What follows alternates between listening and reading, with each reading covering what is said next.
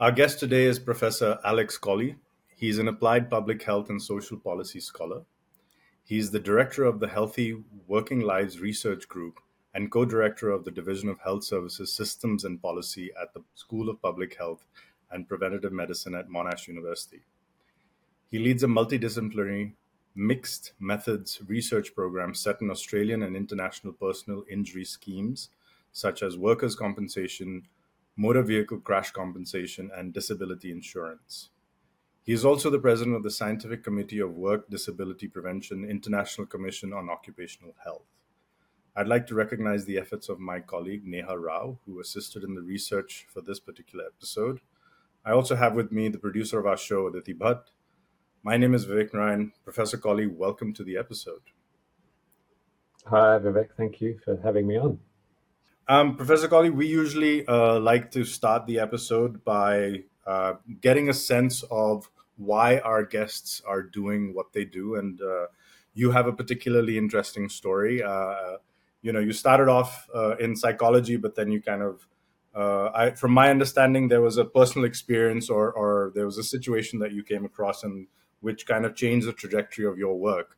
Would you mind just you know going through why psychology first, and then perhaps how you ended up uh, doing what you're doing right now? Yeah, thank you, Vivek. Um, why psychology first? I, um, I think I've always had a an interest in what makes people tick, in why people behave in certain ways. Excuse me and particularly if um, if there was sort of a neurological basis of behaviour. So from in when I was a teenager in high school, I actually managed to convince the high school I was at to run a psychology course when I was about 15 or 16.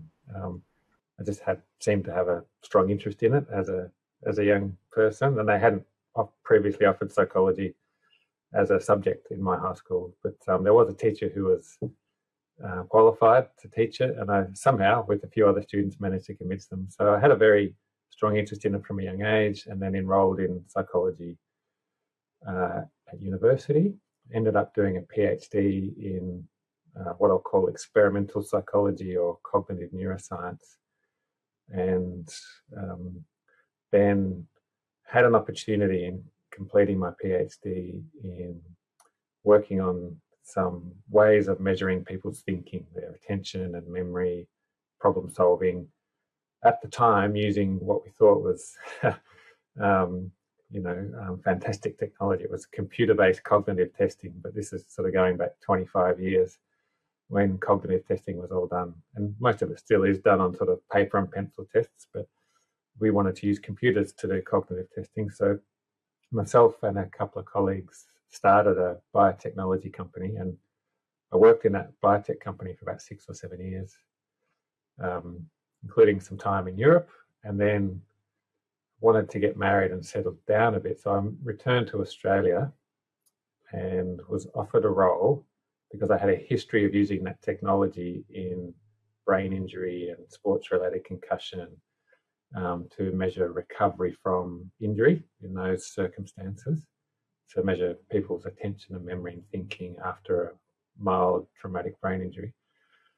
I was offered a role in the Victorian, the, the state of Victoria state government, running a large research fund, which was funded by a thing called the Transport Accident Commission. And Transport Accident Commission here in the state of Victoria in Australia it's a road safety organisation, but it's also pays for um, rehabilitation and compensation for people who've been injured in a motor vehicle crash. And at the time I was there, it had a sister organisation called WorkSafe Victoria, which is our state-based workers' compensation scheme. So I sort of effectively went into these systems in the Victorian state government and started. Well, my job was to set up a health research program for those two organisations, and I came into it with this strong interest in brain injury. Um, motor vehicle crashes are the um, main cause of severe brain injury and moderate brain injury, at least here in Australia. Um, but once I was inside these systems, uh, the challenges of um, people with other sorts of conditions, illnesses and injuries at work, other um, injuries occurring in motor vehicle crashes, and supporting those people to recover and get back on with their life became a sort of a strong passion, a bit of an interest. And I came across being an academic, I started looking for evidence about the impact of these compensation systems on people's recovery and health. And um, to my surprise, found that actually the the weight of evidence globally suggests that if you are injured or ill and you enter one of these sort of compensation systems, you're uh, you're likely to have a worse outcome than someone with a matched injury who doesn't enter a workers' comp or a motor vehicle crash compensation system. So that there is actually quite a lot of evidence around that internationally, and so that just got me hooked. And ever since, I've really been uh, interested in why these systems of compensation seem to have such a strong influence on people's health and recovery. Um, and so now I sort of describe myself as a health policy or a social policy re- researcher because it's really most of the work that I do is all about the way that these systems function, the way they're designed, and the way they operate, and how that influences people's health and rehabilitation. So that's a very long answer to your your short question.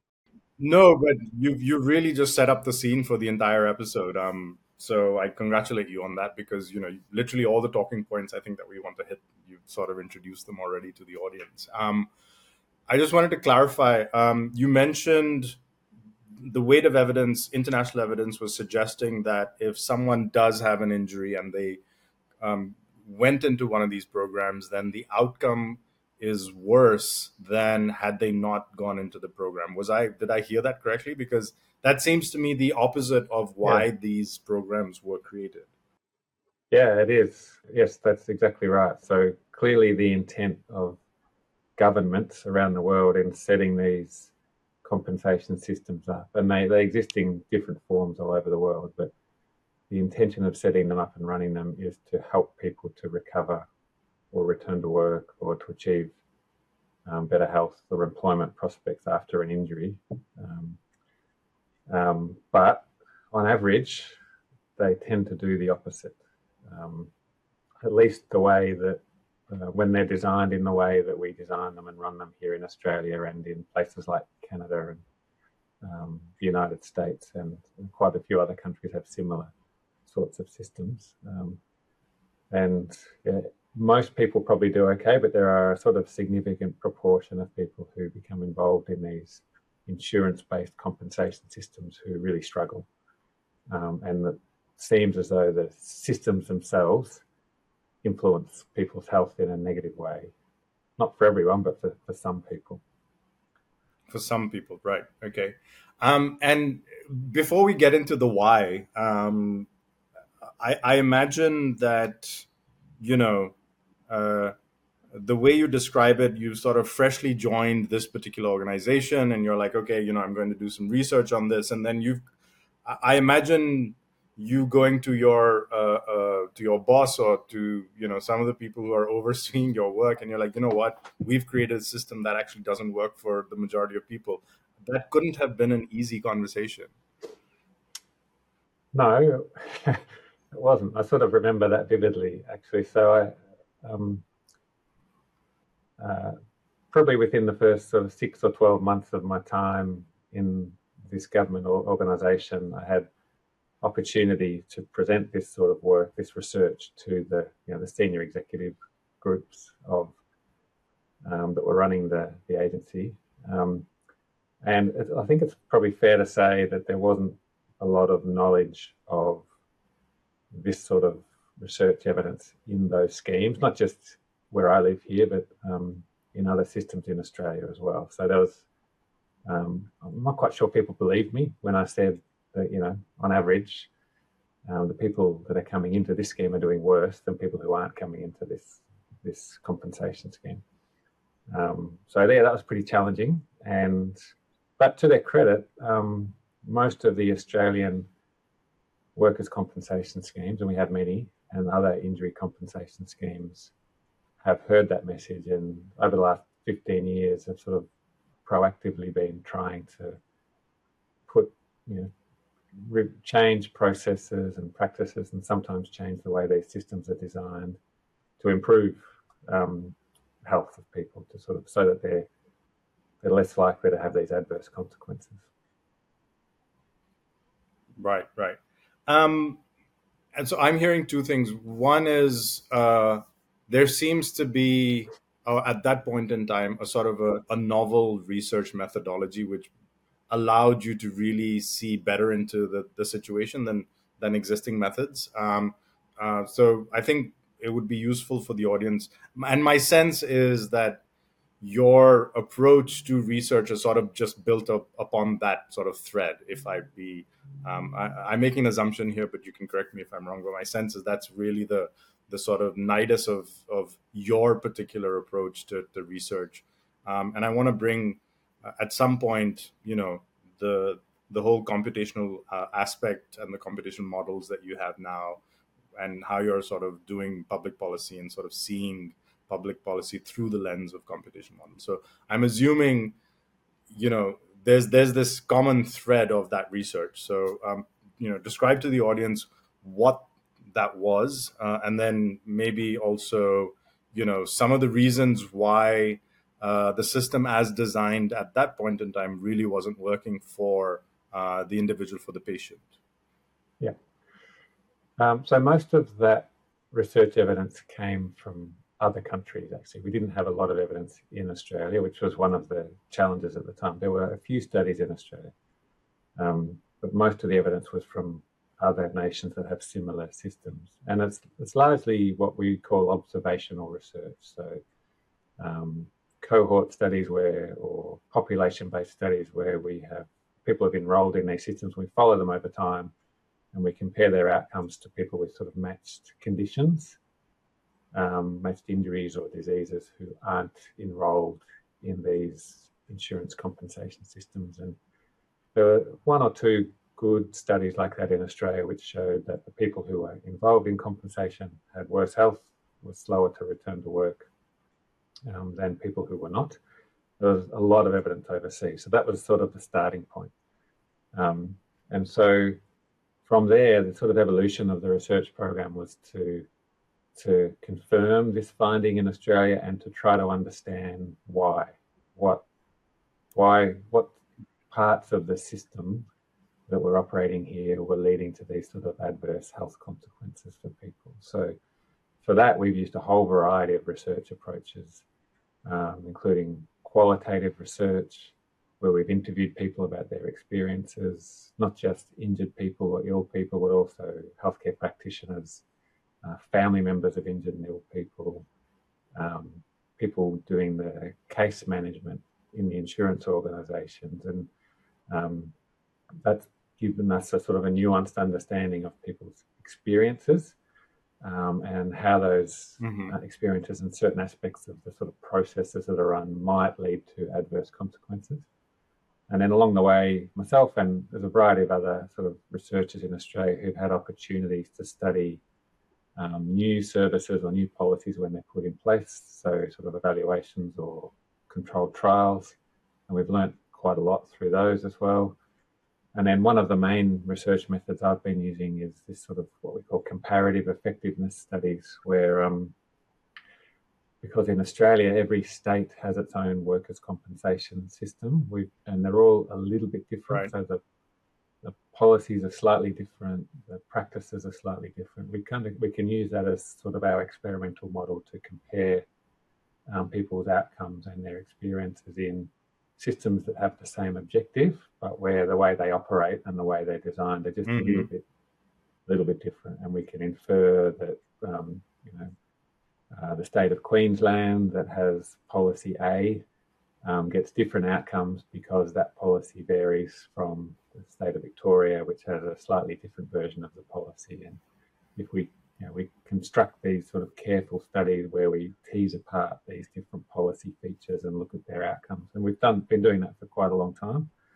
So I guess over the over the 15 years, we've developed quite a lot mm-hmm. of evidence about the particular aspects of these systems that seem to influence people's health in a positive or a negative way. So there's no one method. It's it's um, a variety of methods. Um, the new part, and the sort of one of the more exciting parts, is this idea that we can um, model these systems using computational modeling um, and effectively you know, predict or try to predict what happens when we change policy or when we change the way the systems operate. So I'm happy to talk about that as well.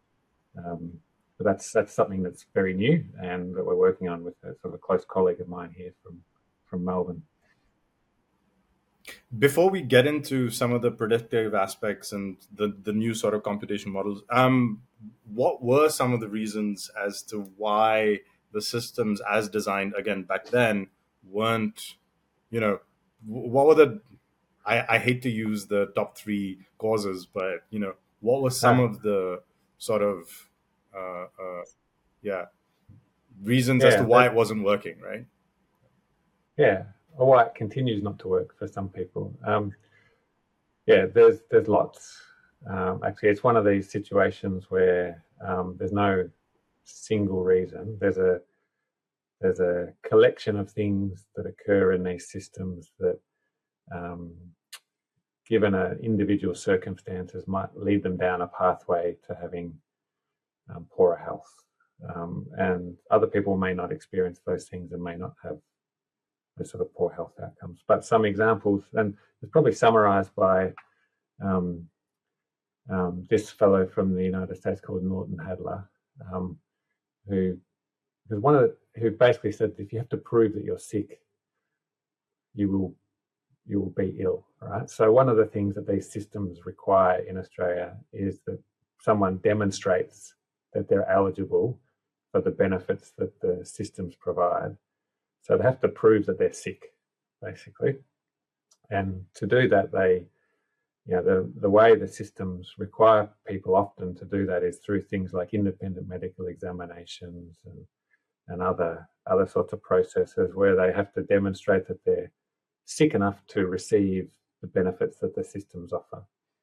Um, and so um, you know, we think that in some people that can actually lead to a sort of prolongation of symptoms, or, um, and the processes that are run, like the medical examination themselves, can be very stressful. People find um, find those um, confronting as well, and in some people they can they can lead to stress and um, mental health challenges. The systems are very another reason would be that they're incredibly complex these workers compensation systems and you don't really understand what you're entering into um, until you're in it. So most people have no knowledge of workers compensation when they get injured at work. Um, right. and so just having to navigate your way through a really complex administrative bureaucratic process with that has lots of delays lots of forms to fill out lots of in- medical information to collect mm-hmm um, all these sorts of things that are required um, can be can again can be quite stressful. Um, and you're doing all of that at a point in time when you're not 100% you've been injured and you're ill and you're off work um, you know your income's dropped a little bit and you're not functioning at your best yet you've got to do all this other other sort of stuff. Um, and and because they're administrative systems they they can if they're not run well introduce all of these delays in access to care. So, um, in some of the systems we have in Australia, um, you know, you have to be off work for a certain period of time before you become eligible to access the workers' compensation system. Um, and that's when the workers' comp system will start paying for healthcare and treatment um, designed to um, help you recover and return to work. Um, but and there's all these other smaller decisions that are made by uh, the organisations that administer the schemes about what sorts of healthcare you're eligible for and when. And so, just in all of those decision making processes, it can actually slow down your access to care, to treatment. Um, certainly in the early stages of an injury or a disease, when really what we want to do is get early intervention and get people into care as soon as possible having to go through all of these administrative processes can can delay that and mean that you take longer to recover or your, illness or injury might become chronic in the period of time that you're waiting for, for treatment. So there's all sorts of reasons, but there, there's some of the ones um, that we've sort of observed as, as operating. Um, so we were talking about, um, you know, how some of the administrative, um, let's just call it an administrative milieu, um, causes uh, people to uh, not get the care that they need, or you know, sort of almost uh, reduces access to care. Um, what I wanted to ask, and this is something I think useful for some of the uh, international audience members who may not necessarily be familiar with the system that there is in Australia. Um, so, workers' compensation, as an example for the state of Victoria, is run by the state government. It's not a federal uh, administered program. Um, but Australia does have, um, you know, it does have government sponsored healthcare along with private insurers as well. But Medicare um, is, uh, I forget what percentage of Australians are now covered with Medicare, but a, a, a significantly large amount, I'm sure, would be covered with Medicare. And for those listening in the US, uh, Australian Medicare is not the same as US Medicare. So um, right. there's some differences over there. But Professor Collie, are you saying that, you know, when it comes to certain situations, literally the, the, the government or the state, you know, the left hand is not talking to the right hand, and hence the the access to care is is uh, impacted. Is that what you were uh, saying? Uh, yeah, in a way. Um, so to answer your question, 100% of Australians are covered by Medicare. It's a universal public okay. health insurance system. Uh, it mainly pays for things like general practice care, um, or family physicians, as they're called in some other some other countries, and um, our what our workers we also have a private health insurance market, so healthcare practitioners can also choose to operate privately. Um, and so, what our workers' compensation schemes do as funders of healthcare is they they can pay um, either through the private healthcare system or through the public healthcare system for people who are involved in workers' compensation to access the care that they need. Um, oh, okay. Yeah. So, for instance, if you need surgery in a workers' comp system, the um, workers' compensation scheme will pay for it, and you'll be able to get that surgery more quickly than you would if you went through our public healthcare system, where there are longer waiting lists for surgery, um, where sort of care is more rationed. Primary healthcare, like most of the care that we see in um, workers' compensation, is primary or community healthcare, like general practice or physiotherapy or psychological therapy, given the nature of the conditions that we see. Um, and what, because, so the best example I can give you is that about less than 3% of all of the um, patients that a general practitioner will see in Australia uh, go to a GP's office for a work related health condition that's funded by workers' compensation. Okay. So the vast majority of the patients they see are seeing them for other health conditions and they're they're being paid for on the national public healthcare system, which is called Medicare. Um, so there's all this stuff set up so that those things occur really quickly. You know, you take your Medicare card and you swipe it at the general practitioner, and the payment gets made automatically. Um, um, our workers' compensation schemes are a unique case. Um, so using this example, what they so they have to have these separate administrative systems so they can fund the GPs, um, and they also require general practitioners to do different things, um, to write certificates to to demonstrate that workers are unable to work, um, to write independent right. reports when the worker wants to access benefits for a longer period of time. And so the workers' comp schemes actually require GPs to do more than just treat the patient. They actually require them to do all this other administrative stuff. And that kind of changes the nature of the medical care that's provided um, to those workers, as one example. So, um, yeah, we've published a number of studies where we've interviewed general practitioners about their experiences of working in workers' comp schemes, and they they tell us a whole range of these other administrative complexities actually get in the way of them providing care, um, as they would for the right. other 97% of patients that they see. So that's just one example how the sort of the ways in which a workers' compensation system functions can change the nature of healthcare, really. Um, and so it does it in very subtle ways, but they they can be quite powerful um, influences. Right. Um, we've we've sort of touched upon some of the reasons why these systems, um, you know, don't result in the outcomes that we want.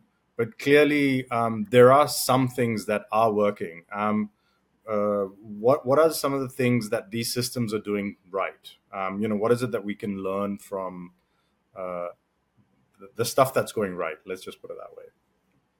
Yeah, yeah, yeah. Well, we, look, um, yeah, I don't want the message from, from this discussion to be that Australia's workers' compensation systems are terrible. Uh, in fact, we don't. They're so different to the way um, compensation and care is funded in other countries that it's very hard to say how they compare. And we're not alone in having some issues with um, with our systems of compensation. They do a lot of things really well. So um, most people, 70 to 80 percent of people who enter these systems recover and return to work fairly quickly in days or weeks, a maximum of you know two or three months. Um, so for the majority of people um, who are entering our workers' compensation systems, they're, they're doing pretty well. They get they provide um, income support for periods of time that you can't work. They pay for essential healthcare and treatment and rehabilitation. Um, and in Australia, we have almost entire population coverage. So about 95% of our workforce is covered by a workers' compensation scheme. So there are very few workers. It's only people who are who work for themselves, really, who are not covered by workers' compensation in Australia. And some other countries mm-hmm. that have developing economies um, where there are large sort of informal workforces. Um, you know, Mexico, for instance, I think about half of the um, labor force in Mexico is in what's called the informal sector, so they don't have an employment relationship with an employer. Um, and they're not covered by anything like a workers' compensation scheme. If they get injured or ill, they're left to their own devices, as I understand it. Um, so Australia does very well in providing care to almost all of the people in its labour force through these workers' compensation schemes. So they do a lot well, um, and they they do look after people with particularly severe injuries and illnesses quite well as well. So if you have a, for instance, a very severe brain injury or a, a spinal cord injury resulting in tetraplegia or something, then you can get access to care in these systems for a very long period of time and, and um, adequate funding to pay for all the very expensive rehabilitation and treatment that those sorts of conditions require. So, so they do a lot well. Um, it's just for some people, they're very problematic and they have these other um, adverse consequences, which are mainly psychosocial or mental health problems that they seem to generate. And comparing, you mentioned that you know different states have different systems, but looking generally, I'm I'm, I'm going to generalize over here and say you know um, Australia probably has you know the states as similar, probably a difference, minor differences here and there. But um, comparing to, say, other OECD countries, um, how would you? Uh, this is a difficult question, but how would you rank? You know, um, sort of Australia's workers' compensation, the way it's designed, the way it's administered, um, the outcomes to it. Um, you know, are we look? Yeah. Is Australia top five, top ten? Uh, I think it's not a question that can be answered objectively. If I gave you an answer, I'd just be sort of, you know, voting for Australia rather than anything else. Um, and the reason that we can't is because the systems are so different in other OECD countries. So Australia is quite a lot like Canada in the way it runs its workers' compensation systems. Yeah. And with some colleagues in Canada, we've actually done some comparative studies where we've looked at how Australia and Canada compare on certain things, and you know they're about the same actually. There's not that much difference.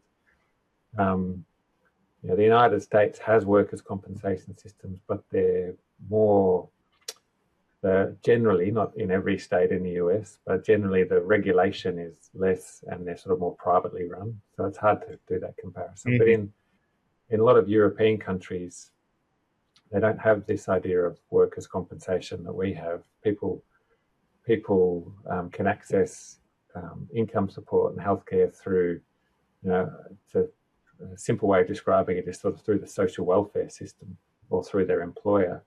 Um, and you don't have to necessarily prove that the injury or disease that's affecting your work um, or ability to work actually occurred in the workplace, which is what we require in Australia. We have to you have to demonstrate that it was related to your employment.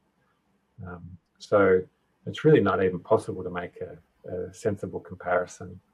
They're so different in some other places. Um, I, I, think we can sort of say something. So in Australia, um, there is some access to workers' compensation for people with work related mental health conditions.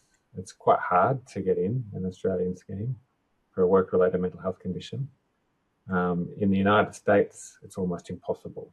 Um, they're really for yeah. physical reason conditions. And in Canada, it's also very difficult. There are some provinces in Canada that have started to make um, make uh, access to their workers' compensation scheme possible for people with work-related mental health conditions. And you know, one of the things that is changing in workforces is actually um, there's been a huge growth in um, psychosocial stress and mental health challenges occurring at work.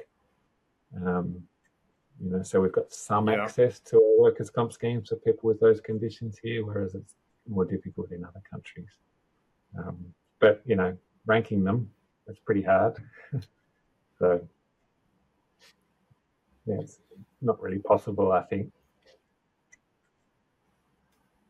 No, fair enough. And and it, it wasn't I think when it comes to systems, and this is sort of where, uh, and I mentioned earlier when you know before we started recording the episode, you know, I was going through the research and I was going through some of the work that you had done, and you know, this idea of using computational models to study the impact of policy and social policy and sort of those sorts of things.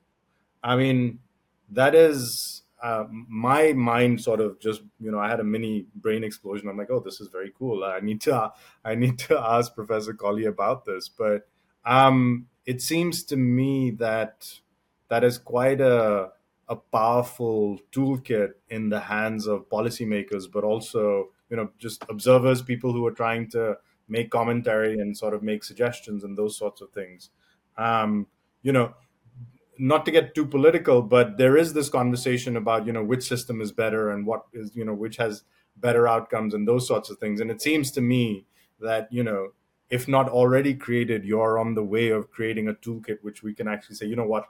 Here these are the inputs and then these are potentially the outputs. Uh, would that be a fair a sort of summarization of of uh, some of the work that uh, your team or you are capable of doing? Yeah, I think we're getting to that point. Yeah, absolutely. And the, the idea of these computational models is to sort of design a virtual system um, and give it certain features and give the people or what, what are called the agents or the actors in that system certain features and then measure what happens over time um, and so you can do that with you know system A that looks like this, and system B that looks a little bit different or completely different. And you can measure the model the what happens in that system and the outcomes or the outputs of that system um, over time. There's lots of different ways of doing computational modeling, and so um, yeah, the, the, reason we're doing them is so that um, there's sort of a, a way of trialing new things that without the potential to do any harm. You can you can sort of we can construct a, a model that looks a lot like a modern workers' compensation system, and then just test changes to that system to see if it produces better or worse outcomes. And that's sort of this idea of a policy flight simulator, really, where you're actually practicing the things that you might change in real life in a in a you know, simulation um, environment before you actually then try to or choose one and decide what to put into practice. So that's the main advantage for policymakers. Things that you can try things and break them, no one gets hurt. Um, that makes sense. Yeah. No, um, I, am I'm, I'm sort of fascinated by um, uh, uh, by some of the powers uh, uh, of these tools, and it's it's it's quite fascinating. We can run the simulations. Uh, we can run many simulations, and then you know use that sort of um, output to direct uh, some of the changes that we want to do. So that's yeah, super awesome. Um, very quickly, I know uh, we are sort of approaching our time over here, but um, uh, what can uh, uh, what can some of the conference attendees look forward to in the uh, presentation that you're giving at the PREMUS 2023 conference? Oh yeah, well my my main presentation there is um, really trying to talk about why systems are so important for people's rehabilitation and recovery. And you know, most I would say most of the thinking that we do and most of the attention that's paid from research and um, clinicians and governments um, in health generally is actually focused on individuals. So, you know, we have this idea of precision mm-hmm. medicine and personalized healthcare. Um, and, you know, those, those approaches have led to huge um, improvements in people's health in, uh, across the world, in some countries more than others. Um, but we tend to pay much less attention to the really important, powerful impacts that systems can have on people's health. Um, and there is this you know, rapidly evolving and uh, emerging evidence in this field of work disability prevention, or in my case, in workers' compensation specifically, about the importance of the way you design and run systems and how they can have really powerful impacts on people's health. So, what I'm going to talk about is that and present sort of three or four different lines of evidence which show that systems have can have an enormous impact on recovery and rehabilitation from injuries and illnesses that occur at work. Um, and so I'll give a bit of an example of some of the work we're doing with modeling, which shows that, but I'll also um, talk about some of the qualitative research that we've done over the years and some of the sort of comparative effectiveness research where we've compared different approaches to workers' compensation and really just try to show the evidence base, which says pretty clearly, I think, that we should be paying much more attention to the way we design and run these systems, as well as all the effort we put into sort of personalized healthcare and, and individuals. Um, because, and the reason for doing that, I mean, you know, um, medicine has sort of gone down this pathway of providing um, more and more tailored care to individuals, and um, that's great for that individual, but it's not really going to help others around them. Um, we have an opportunity, I think, through thinking about systems to actually influence populations of people. So, in quite powerful ways, if we can get the system settings right, we will impact, you know, millions of people rather than um, smaller numbers who might get the benefit of our of our intervention. So that's that's sort of one of the key messages, really. No, that makes that makes a lot of sense. Um, and then lastly, um, you know, for uh, students or uh, younger professionals who are sort of getting into this field, um, what would be your sort of you know top three tips to help them out? Um, you know, rapidly changing technology, changing systems. Um, you know, what is it that they can do to best prepare themselves for you know the the jobs of the future five ten years from now within your field of course. Yeah yeah. So i had this conversation with your colleague not long ago and um, one of the things we were talking about was actually this field is incredibly multidisciplinary and most people have who are actively involved in it uh, they come from a whole variety of different backgrounds. So one piece of advice would be you know um, is that you can come at this from any number of approaches. So I'm my training's in psychology originally, but I have colleagues who are lawyers, who are health economists, who are um, medical doctors, physiotherapists, all have really relevant and valuable insights and input into this, and all making a, a fantastic contribution. So, um, I guess one tip would be that um, don't think you can't get involved and you can't make a contribution because actually the systems themselves are so complex and interdisciplinary that we actually need those sort of multiple views on them, I think, to make them function effectively. Um, and then another tip would be I think probably the vast majority of the research that's been done over the last 30 years has been observational. We kind of know what the problems are. Um, what we're really struggling with now is actually um, designing and delivering interventions that address those problems at a large scale. So we've got lots of um, controlled trials and things happening, but actually being able to implement those in real life is a is a sort of a wicked wicked problem, and I'm not sure we're very good at that. So if you really want to have an impact in this field, sort of studying implementation science or you know how to make things happen in the real world, that'd be a, a good a good way to go, I think. Um, we we need practitioners who can who can implement things on a, on a broad scale. That uh, th- that is a good message, actually. Um, I'm I'm reading that as translational research, um, which is you know going from a, like a theoretical yeah. model to actually applying it and you know things like that. So yeah, that that's uh, that's a very interesting uh, perspective and great insight. Um, uh, Professor Collie, I know we're running short on time, so uh, I'm going to uh, prevent myself from asking additional questions. Um, but you know, this has been uh, a great uh, pleasure, um, and uh, you know, thank you for taking the time out for talking to us, and we look forward to meeting you in at the conference. So, thank you for your time. No problem. Thank you. I'm really looking forward to being there and. Um meeting everyone that attends. It should be a fun week. Absolutely. All right, then.